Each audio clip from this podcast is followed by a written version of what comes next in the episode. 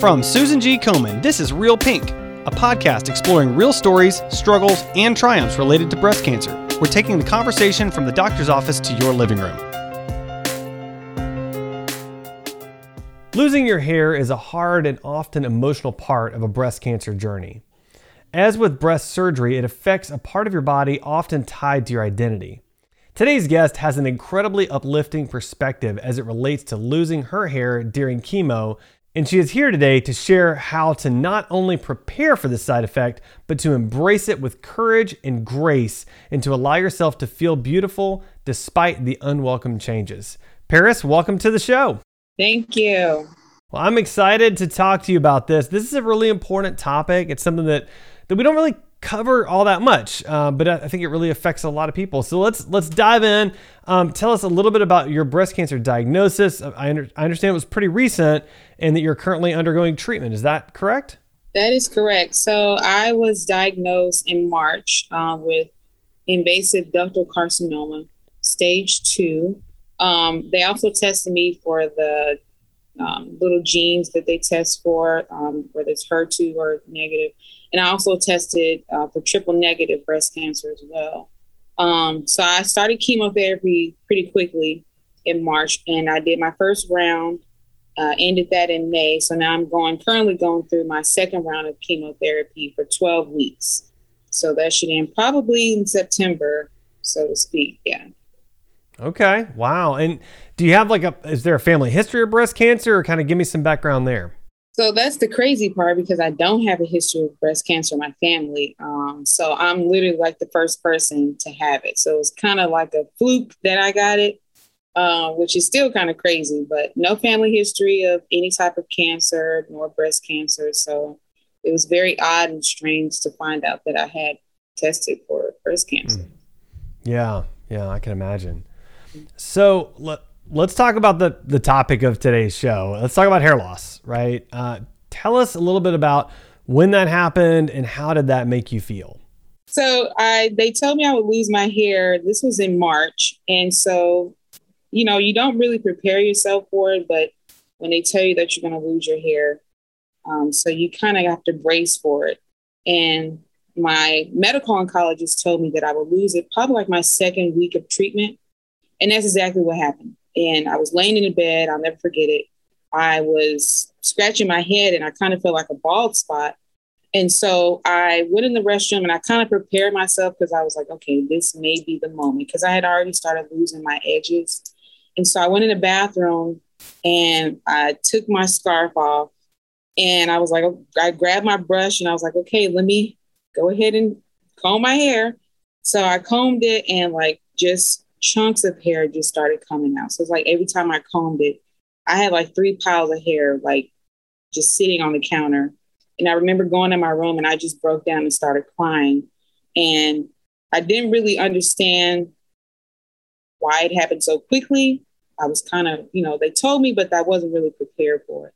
So, needless to say, probably like that next weekend, um, I came over my brother's house because he cuts hair sometimes. And I asked him to just cut my hair off because at that point it was like very just bald spots everywhere. And I was like, I can't walk around like this because it was making me even more depressed. So I had him cut it off. It was a very emotional time, but I was very glad I had my, my family with me at that moment. And it just made it more special. And so one of my friends who's a photographer, he's the one that, you know, was encouraging me to just, you know, embrace it. And that's exactly what I did. So Wow. So I, I, that sounds kind of amazing. When you say that's exactly what you did, I mean, you did a photo shoot, right? I did. tell me all about it. I, I need to know. This sounds amazing. so basically, he texted me. This was uh, around my birthday. My birthday was in May, and he was like, "We have to do a photo shoot." And I'm like, "Okay, that's cool. That sounds great.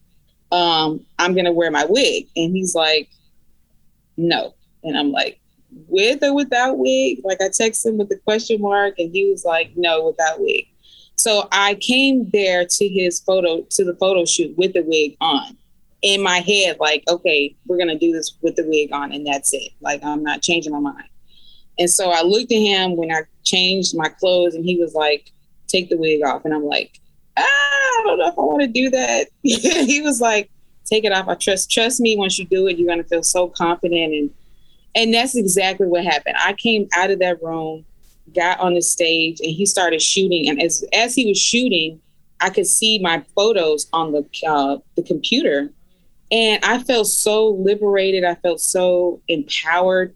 I felt so beautiful. I'm like, goodness, I didn't even know, you know, that I could look like that. Just going through this journey of losing my hair, and it was so empowering for me, and it was such a special moment. Like that's something I could look back on years after this and say, I took a photo shoot, you know, without wigs and just had a blast and like felt so empowered and just bold and hmm. courageous.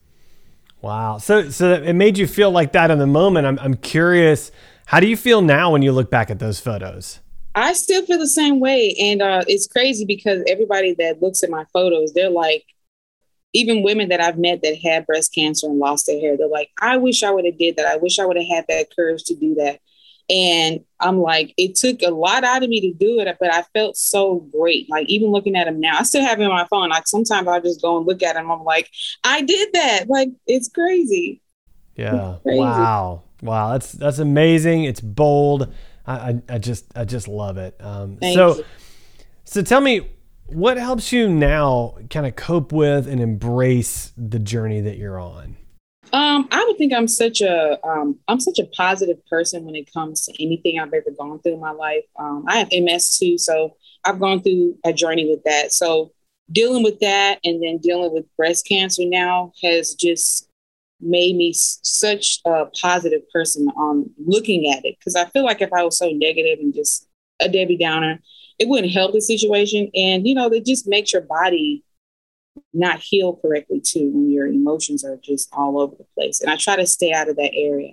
I try to stay more in the positive area. So even if I have a down day, I'll listen to some music or make somebody laugh because I love making people laugh. Like it just brings me joy because I'm such a goofy person and just going to work every day as well like that motivates me to keep some normalcy in my life you know instead of staying at home and sitting in a corner like you know so i use that as my motivation to just look at it so positively going through this journey because i'm not finished i'm still currently going through this and it helps me every day to stay positive and encourage myself you know sometimes you don't have people to encourage you sometimes you have to encourage yourself and that's exactly what i do Hmm. I empower myself. I tell myself, we got this, we're going to beat this, and we're going to keep going until the end. So, hmm. so it sounds like you've got kind of maybe some some personal mantras that you use to encourage yourself. Oh, I mean, yeah. is there anything else that you use to kind of give yourself that spark, that encouragement? So I live. I came up with this hashtag when I started my breast cancer journey uh,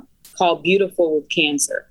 And I use that to encourage myself, not just on the outward, but mostly on the inside, because some days I'm, you know, I do feel beautiful, but some days I'm like, uh, I'm feeling down. I have cancer. Oh my gosh. And then I'm like, hey, you know what? You're beautiful with cancer. Like, own it, you know, embrace the journey. And that's exactly what I do.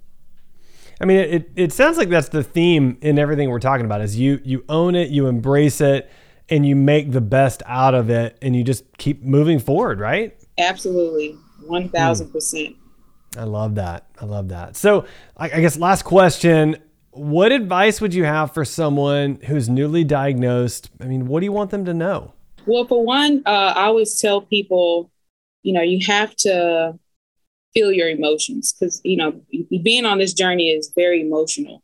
So you have to, you know, feel when you when you feel sad, feel sad. When you feel happy, feel happy. Don't, you know, neglect those feelings. Just embrace those and uh, use that as a gear to, you know, move to the next day because it's literally a day to day process. You can't try to process everything at one time. So I would encourage anybody to embrace their journey, take a day at a time.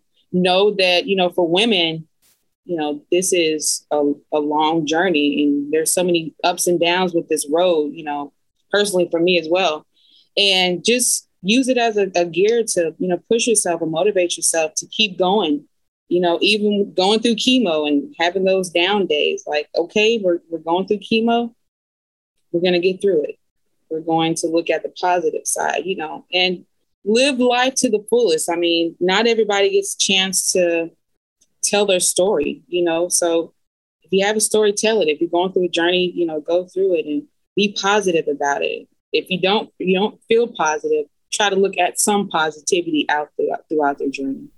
So mm that's what I would say to anybody and know that they're beautiful regardless if they've lost their hair, if they embrace their hair or not. You know, just know that you're beautiful regardless.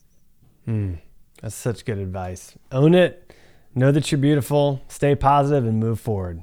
Absolutely. Mm. Wow. Well, uh, Paris, this is, I mean, genuinely inspiring. I, I, love your perspective. I love your attitude. I love thank you. the photo shoot. I got to see those you. photos. And, uh, and, and thank you so much for joining me on the show today. Thank you so much for having me. I appreciate that. Thanks for listening to Real Pink, a weekly podcast by Susan G. Komen. For more episodes, visit realpink.komen.org. And for more on breast cancer, visit komen.org. Make sure to check out at Susan G. Komen on social media. I'm your host, Adam. You can find me on Twitter at AJ Walker or on my blog, adamjwalker.com.